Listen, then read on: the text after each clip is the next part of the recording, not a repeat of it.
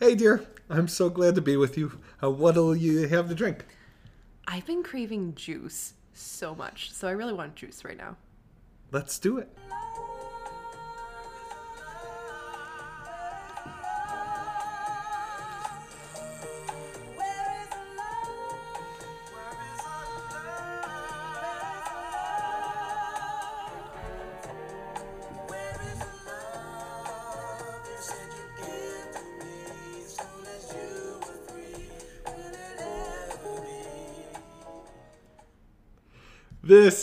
Is Where's the Love? I'm Michael Ware. I'm Melissa Ware. It is uh it's it's good to be with you, Melissa, and it's good to be with uh, our listeners. It's been so great getting the reaction to Yeah. the rollout of the podcast. We're now on iTunes, Spotify. Stitcher and Pocket Casts. I don't know what two of those things are, but no idea, but that's what Substack told me to do. I follow the rules. but I'm glad we're there. Um, and whatever, uh, however you're listening to us, uh, we're we're glad we're glad you're listening. I will say I do have a soft spot for our listeners that come through our Substack because course. they feel like lifers, like they feel like Yes. they feel They've like stuck with us Yeah, they've stuck with us through some real A lot of typos, questionable opinions, yes, yes, yes. It's, our obsession with Italy. yes, uh, which we may Get, to a into bit. today a little bit. Yep. Um, okay, so you're having uh, uh, water with apple juice. That's exciting. Um, I'm having sherry cream, cream sherry, whatever it is. I don't like it. It's don't know why I tried it. Who of you who who likes sherry? If you do, Frasier, I'm, I'm questioning Frasier you. and Niles like No, like no. Are any do any of our listeners like sherry? Because if they Oh. are, I'm questioning them. It's it's possible is listening, or or did, Kel- is Kelsey Grammer live? I I don't know. I think not. I think David Hyde Pierce is live, Yeah. or is it David Uh, Hyde Price? No, No, no, David- it's Pierce. Yeah, David Price was a congressman. uh, okay, Frasier, Niles, any of our listeners, make a case for Sherry. It tastes like watered down nothing. I don't understand. Maybe it's my COVID talking because I It could be. It- this could still- have, dear listener, this could have something to do with the fact that Melissa uh, on Sunday night at about 11 p.m. uh, was like, I, I can't smell. I Michael, I can't smell. Michael, I can't smell anything. He's making fun of me. Um, my mind went to whatever the highest DEFCON is. It went into Mayday mode. It was one of the most disconcerting feelings I've had in a very long time. My mind basically said, "Oh, you can't sense anything because you can't smell or taste. You can't sense anything." It was. It. It. it, It was I'm. really I'm bad, joking. you I'm joking y'all. now. It. It was like. Um. I know it was. It was. Um. it was not not good. Disconcerting. Well, uh, Melissa, we. I'm, I'm excited about the conversation we have today. What have you uh, teed up for us? That's a part of the top five for the week. Yeah, so like we explained last time, we've decided to turn this podcast a bit into going over something we found interesting for the week for the top five. And so for this week, it just by happenstance, what's come out in the media, I found three really great articles that are essentially, I would say, like the overarching theme is they're on the future of food, which is really interesting because a couple podcast ep- episodes ago, we talked about that Washington Post article talking about the upcoming trends or the upcoming things that will define the year of 2022 and restaurants and delivery were listed the changing nature of the restaurant was one of the 13 things that were in that article. We discussed it a little bit um, and i waxed sort of philosophical about diners. Um, so these three articles are really great. Um, one's in time one's in popular science the other one's in eater about the future of food. And i really want to start i want to ground ourselves in something that will be very easy for us to talk about and that's massimo bottura. Um, he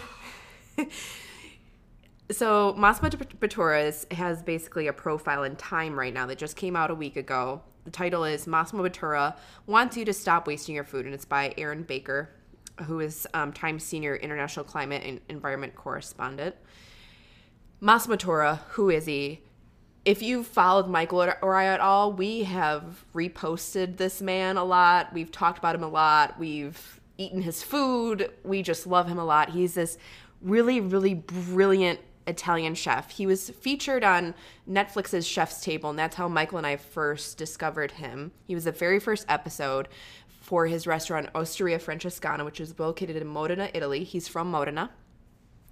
Um, he founded this restaurant, what, in the I think 95. I think 90, 1995 Yeah. is uh, somewhere in the mid 90s.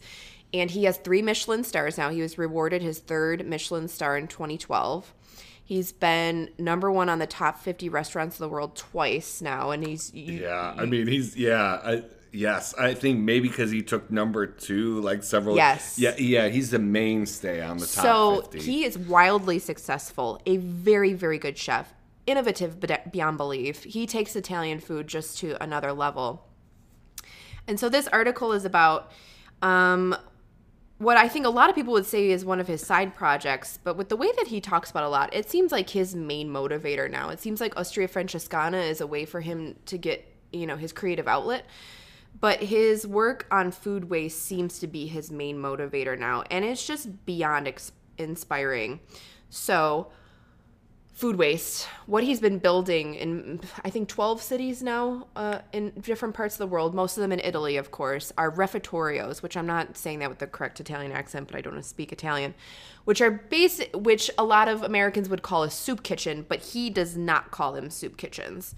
Um, he describes them as something more. And I want to read just a few paragraphs from the article so that I can talk about this a bit better and give a better sort of foundation. Italy's most celebrated chef says the pinnacle of his achievements is Milan's Refettorio Ambrosiano and the 12 global spin offs that have followed in its wake. At Refettorio Ambrosiano, dinner guests are greeted by name. They dine on fine china at tables created by the country's most sought after furniture designers, under works of art that would not be out of place in a contemporary art museum. The waiters are courteous, and the chefs have trained under the finest re- restaurateurs in the world. The set menu changes daily depending on what comes in with the morning's delivery. This morning's delivery contains wilting arugula, chicken close to its sell by date, too ugly to be sold oranges, and only enough shrimp for half the an- anticipated guests. But by dinner, the supermarket cast offs have been transformed into a three course feast the shrimp sauteed with arugula for a pasta starter, and the roast chicken slathered in a fragrant orange glaze. Dessert is a rich mousse made with from donated chocolate and almost past its prime cream. The 100 or so diners, runaways, refugees, the homeless, and the unemployed, tuck in with, with, obvious pleasure, laughing with the volunteer waiter, waiters, praising the volunteer chefs, and forgetting, at least for an hour, the challenges of a life lived on the streets in Milan. Isn't that amazing? no, it's It it's- honestly it's makes me almost inspiring. cry. Yeah. No, it's um.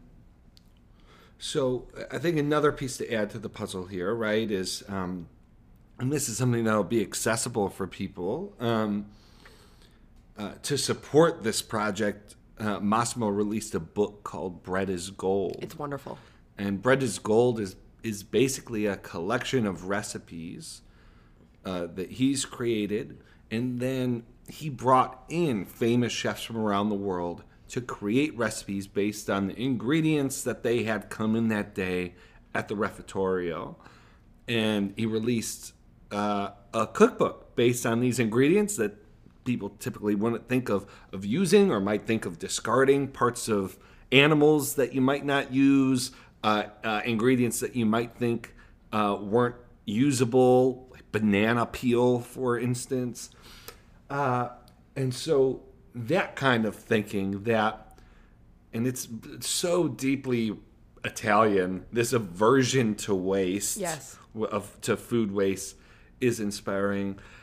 I also am deeply moved as a Christian. Yes. Um, I mean, I think food waste is a Christian issue, but I'm, I'm deeply moved as a Christian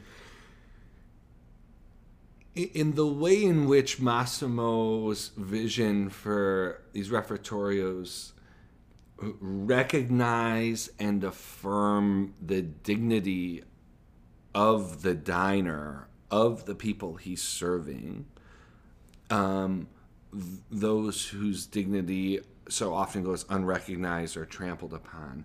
And he he recognizing he recognizes the fact that that food can be dignifying, or rather, food can uh, sort of be prepared and served in a way that recognizes the dignity of the person who's eating it. And so they they provide real silverware. Yes. They, They always eat on serve fine mul- china. They, they, they- right, but, but so like right. So I I think I'm not sure that that's the essential.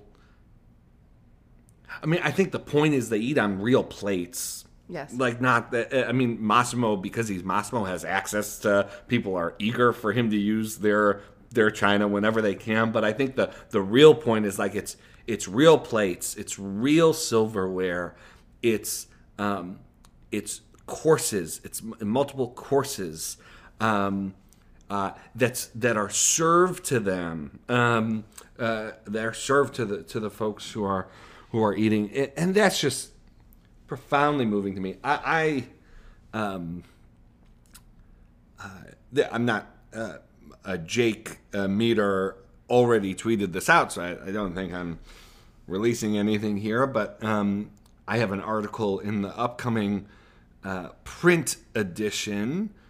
I think it's the second or maybe the third print issue of Mere Orthodoxy, which has long been a really wonderful digital content provider, but recently started producing a print magazine. I think this is their only their second issue. Um, I write a bit about about this connection between food Mm-hmm. and dignity and identity. Um, that probably the most personal thing I've written in a couple years. So Oh, just yeah. a just a heads up for I've read it, so I can affirm that. um, yeah, so just a heads up for for folks to. Um, I'm not sure if you'll be able to access this article um, uh, without a subscription online. Um, so I would encourage you to subscribe to the magazine. I'm really proud of it and excited for it to get out. But I just wanted to mention that because it's so so tied to. Uh, really Massimo's work, but yeah, it's it, Melissa. Yeah. It's just so ins- mean, it's it's really thing- inspiring. The thing that I would just add is that I say fine china because a lot of times with stuff like this, I'm really interested in like the sort of physicality and the aesthetics of things, and also how that affirms dignity, like with the china, with with all that kind of stuff, but also just the physical location Yes. is so important. The fact that there's art on the walls and art from good artists. From a lot of known artists, things like that, so that people can place a bit of prestige on it and things like that. Um, I'm interested in those types of things because uh, it, my past, my last job that I had, I, I worked with a lot of artists, a lot of art makers um, located in the UK, and there's this movement in the UK called placemaking, and it's about using art to uh, transform the way people see their lived environment and sort of what that does for communities and what that does for people's psyches, what it does for the way people relate to one another, social cohesion. Like, I mean, there have been studies on it and what it does. And basically, an artist will come into a neighborhood that may be a little bit more dilapidated or run down and will put in an arts installation. Sometimes it's permanent, sometimes it's temporary. And it helps people to reimagine what that space could be like. Um, I'm a big proponent of architecture and things like that. So like th- those types of details that Massimo's added in, not just the food waste element, which is huge, because the article mentions how we have 8 billion people living on Earth. We produce enough food for 12 billion people, but 280 million people do not have enough food. Um, the amount of food waste we have is, uh, if we were able to sort of get a hold of it or sort of try to solve the problem, we would do more than what electric cars would do for replacing gas guzzling cars. I mean, that to me, that type of stat, when you think about how many cars are on the road and how much sort of exhaust they're putting out in the world, and it's food waste that would be an even better solution than electric cars. You mean just- for uh, for in what way? Better solution for in terms of the amount of um, pollution, sort of Okay. environmental degradation Got that, it. that Yeah. happens when both things are going on. sure. Uh, If you were to choose an electric car or to try to solve food waste, solve food waste first. Yeah, yeah, If you were, if Got you were to co- if you were Got a it. competition, I guess. Um, I, you know, those things are deeply important, and like the Italianness that is going on in terms of just taking any kind of bits of food, whether it's near its rotting point or it's like the sort of rind on a you know a, a piece of Parmigiano Reggiano, and saying we can make food from nothing because you know just the love of making food and using it as a sort of way of loving people. That's just such an Italian thing, and you've taught me that because before knowing you, food used to be just a sort of sustenance thing. Uh, I used to eat like a bird. It was just for sustenance, and you've sort of taught me the beauty of food. And it's kind of, it's just all around, it's just inspiring. We love it. And so that brings us to the the other couple of articles that we are featuring in top five. Um, the one in Popular Science is uh, called "Welcome to in- Invasivorism: the Boldest Solution to Ethical Eating Yet by Matt um, Hongoltz Hetling. Uh, probably mispronouncing that. They came out um, uh, last month, but I caught it and I read it, and it's it's just so interesting. It's basic.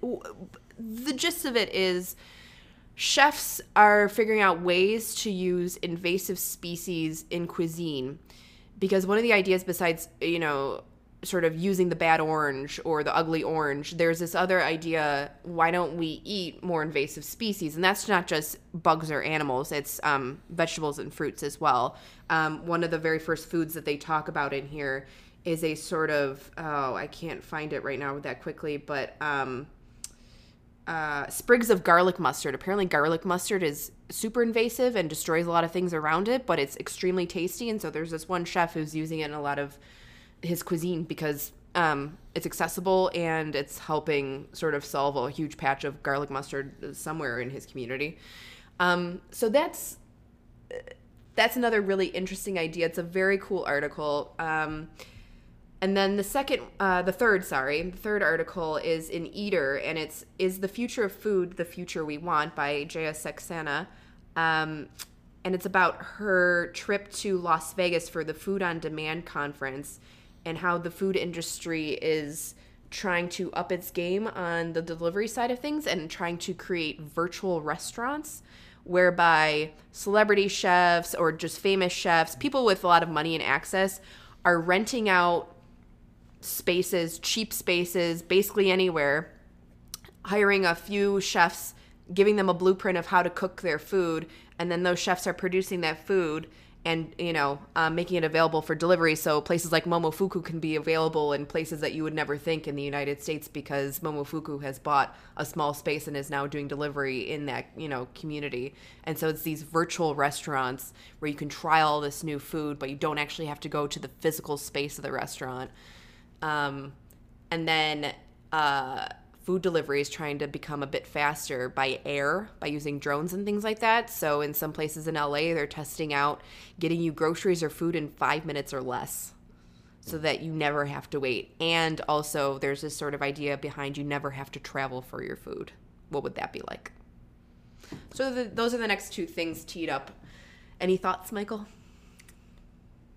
Well, first on the invasive species thing, I think that's awesome. Yeah, it's you pretty cool. I, you know, I do think part of the, right, part of the challenge and part of the value is, um, when you're using ingredients in cooking that people are less familiar with, it takes a greater level of care, Yeah. technicality, Yes. And familiarity of, of the chef with the ingredient itself. Um, now, part of what happens though is when uh, chefs at a high level, um, they're able to develop signature dishes or ways of preparing that can then sort of trickle down and sort of democratize. And that's like a super powerful Yeah. idea. I mean, just to refer to Massimo again, I mean, there's the famous sort of uh, there was an earthquake. Uh, a significant percentage of Italy's Parmesan supply was put in danger, and so It's terrifying. And so Massimo created a recipe using a wheel of Parmesan cheese. And- Right. I remember this, yes. Chefs around the country made it. He basically saved the Parmesan industry, which in certain parts of the country saves like the economic vitality Yeah, of like an entire community. Yeah, 'cause it's built on that it's cheese built on- factory, it's yeah. built on on cheese. Yep. Um, and and so you could there are all kinds of exciting possibilities, and I'm really invigorated by this wave of chefs and restaurateurs that are trying to think about how the their work can be an ethical contribution. I- I'm troubled, which is kind of the point kind of the framing. I mean, the, the framing of the third of the of the third article that you mentioned, the Eater article. I mean, it is a fairly critical. She's she's not teeing up these things as as No. uh, as like positive the- the developments. article it's a has very like dystopian Yes. Sort of sense, and so it kind of made me want to dig m- more into the actual and a more uh, uh, a more fulsome sort of exploration of what are viewed as the the pros and cons yes, of these kinds of 100%. developments. I would love to have sat in this conference and to hear about why it's a good thing that food Right. will be delivered by air, or why it's a good thing that there will be virtual restaurants, which I can already think of one. You know, Sure. You give people access to good food uh, in cities and towns that otherwise might never attract the physical space and the money that is needed for that physical space. Right. I mean, and so that that piece, the like famous chefs like renting out space, giving. I mean, that is just like directly derivative of, uh, you know, like Uno's Pizza franchising, or Yeah. Or the yes. or the like, um, or the the chef that turns his food into a frozen Yeah, food this is like line. franchising 3.0. Uh, Yes, a yeah. hundred percent. And so, in some ways, like it's nothing new. It, you know, but there there's been um, a lot of writing and analysis and sort of. Um, I, I- think there are things. Uh, there, there's something to be said for just our economy's uh, capacity to commoditize everything in a Uh-huh. way Oh, that in a way that um, can can you know poison or weaken the the the um, the original Yeah, you know because, and you know, so you I, think about- and and what does that do to Yeah.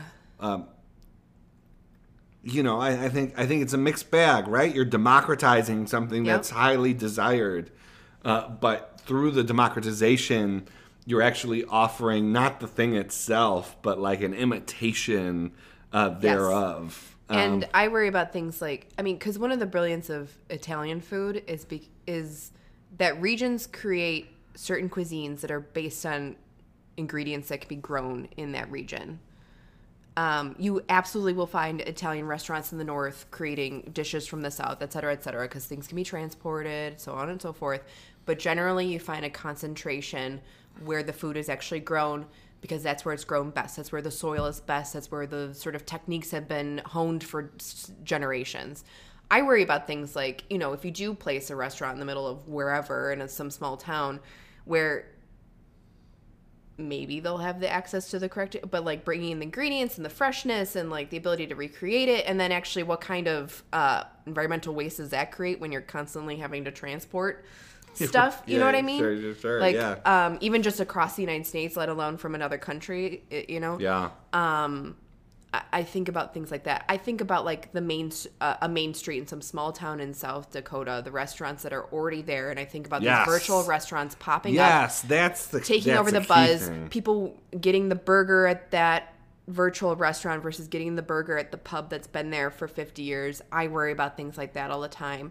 I know a lot of people have attitudes like, well, that pub better, you know, make sure its food is top notch or get with the times, et cetera, et cetera. But no, it's destructive it's to local destructive cultures to local and, culture, and obviously, the- like so much it- of this. yeah. Honestly, the the sort of gentrification implications of this Yes, restaurant stuff sure. is just so huge to me. Yeah. So like the fact that um uh, the writer did take this in a more like sort of like ooh I don't know if this sounds too good route. It, No, it, it's- it it's comports wor- with it's what worth- we're, the it's- way the it's worth a direction critical I eye. take it in. Yeah. No, no, I, I think that's, I think that's so right. I, that, that that danger of, and right, like so much of this is oh, r- right. Uh, similar arguments have been made, and I think are are are are, are valid. Though there's certainly other sides of of just national franchise restaurants. Right, like this is similar to the argument that was made about like Olive Garden, like displacing local yeah. uh, Italian restaurants or the- or the um, Don Pablo. You, you know, like Isn't so. it so funny? I I wish I could do a whole episode where I sit back and I think about this because I see it all the time. I'm constantly seeing millennials and Gen Z just recreating the sort of same sort of cultural effects that generations had before them. Like we're we're just recreating chain restaurants with this. The chain restaurants that millennials and Gen Z don't eat at and say are, you know, old hat boring or that's where all the boomers go, just to be very colloquial. Um are we just recreating that in, in a different image? Like it feels like we're constantly and our recre- kids will be like, I Uh, can't, can't believe. I can't believe that they were so excited about going going to a Gordon Ramsay Yes. virtual pop up that was And by going by to it, people. they stayed in their house and Yeah. ordered it Yeah, online, right. Yeah, and a drone delivered it to them. Yeah. Well, so that's the that's the other interesting piece, and we should we should wrap this up. But right, um, so many of these experiences of going to a restaurant uh, where I mean, so right, we just have to say, right, it's a highly so so the part that I like, the the part that sort of pulls me is the fact that um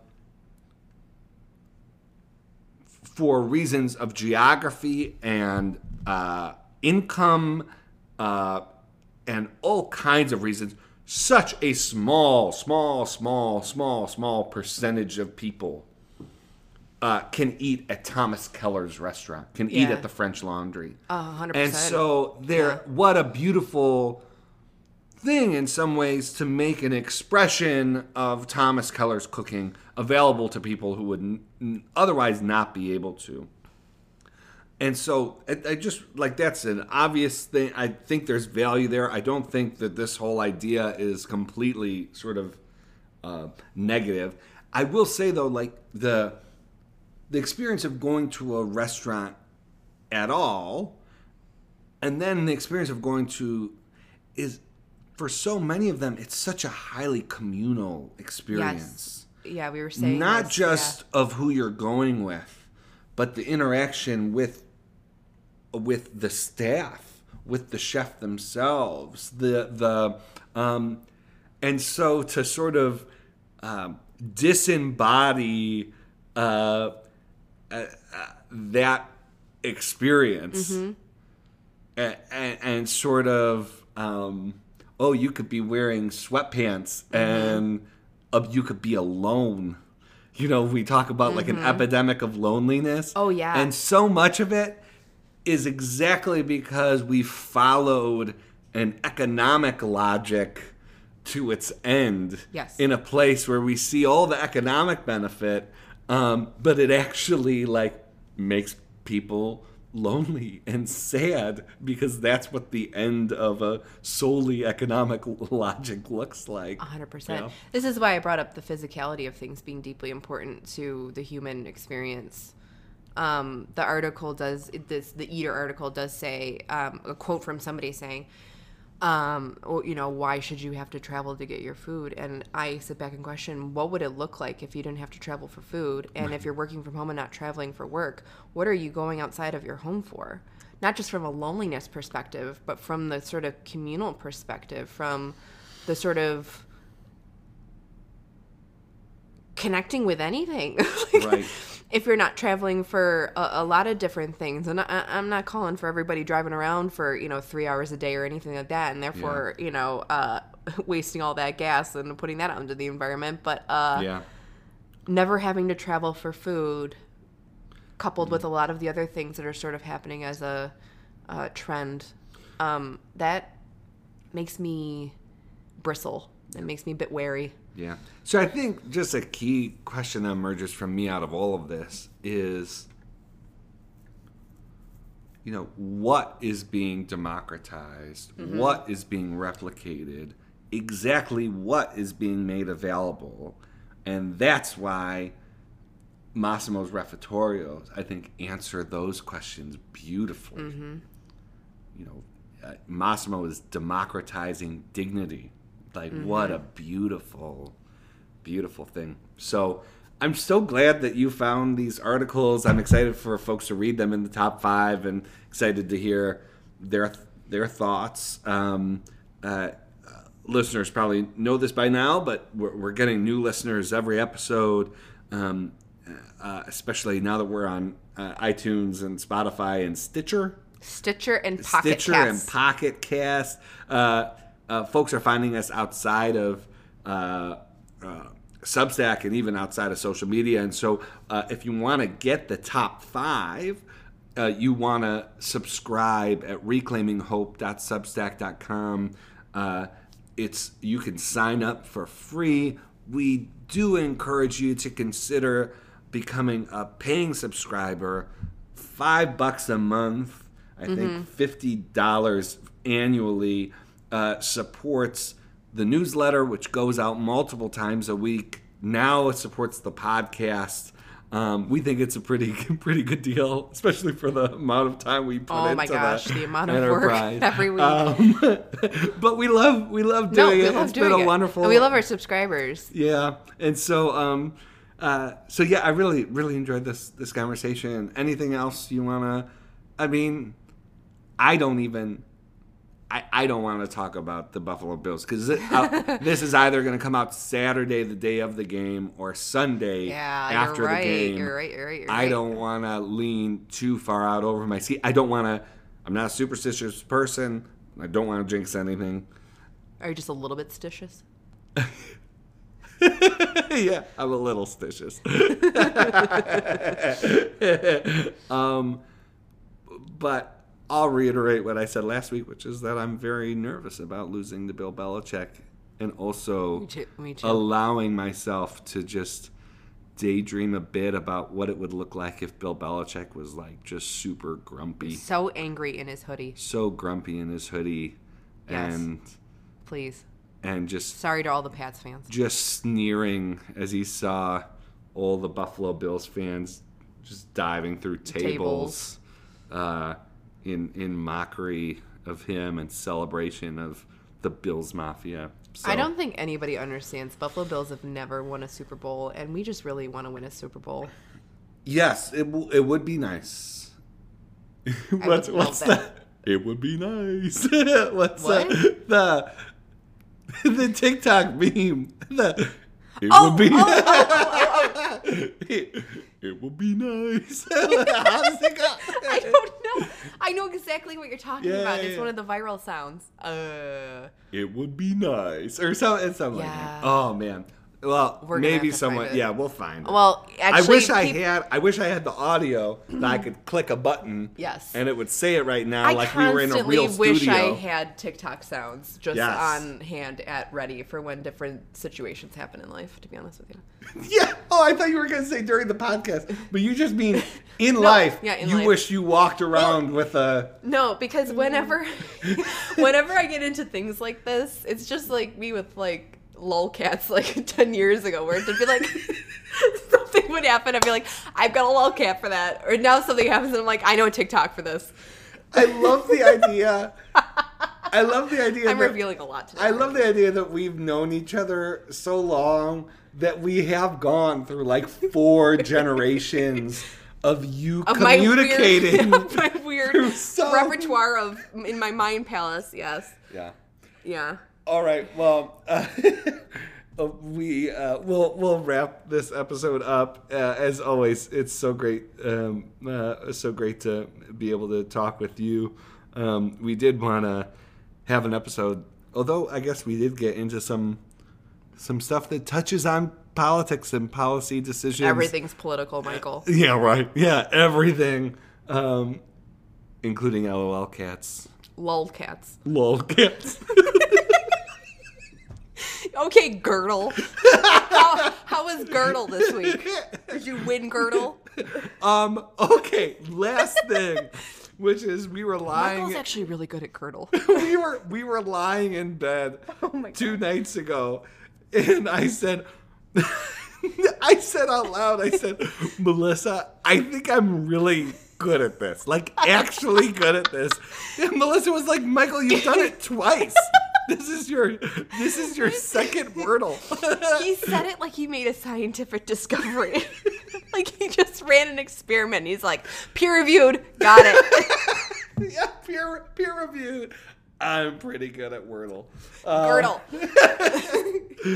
oh man. Hey, this has been uh Where is the Love? Uh the love is right here, baby. we'll Yes. talk to you. Sorry, I was swallowing. Uh I we'll was drinking my water. enjoy the top five. Enjoy the Bills uh win or lose, I guess. Uh and we'll We will talk not enjoy the no, Bills if we they will lose. not. Okay. We'll talk to you next week. Bye.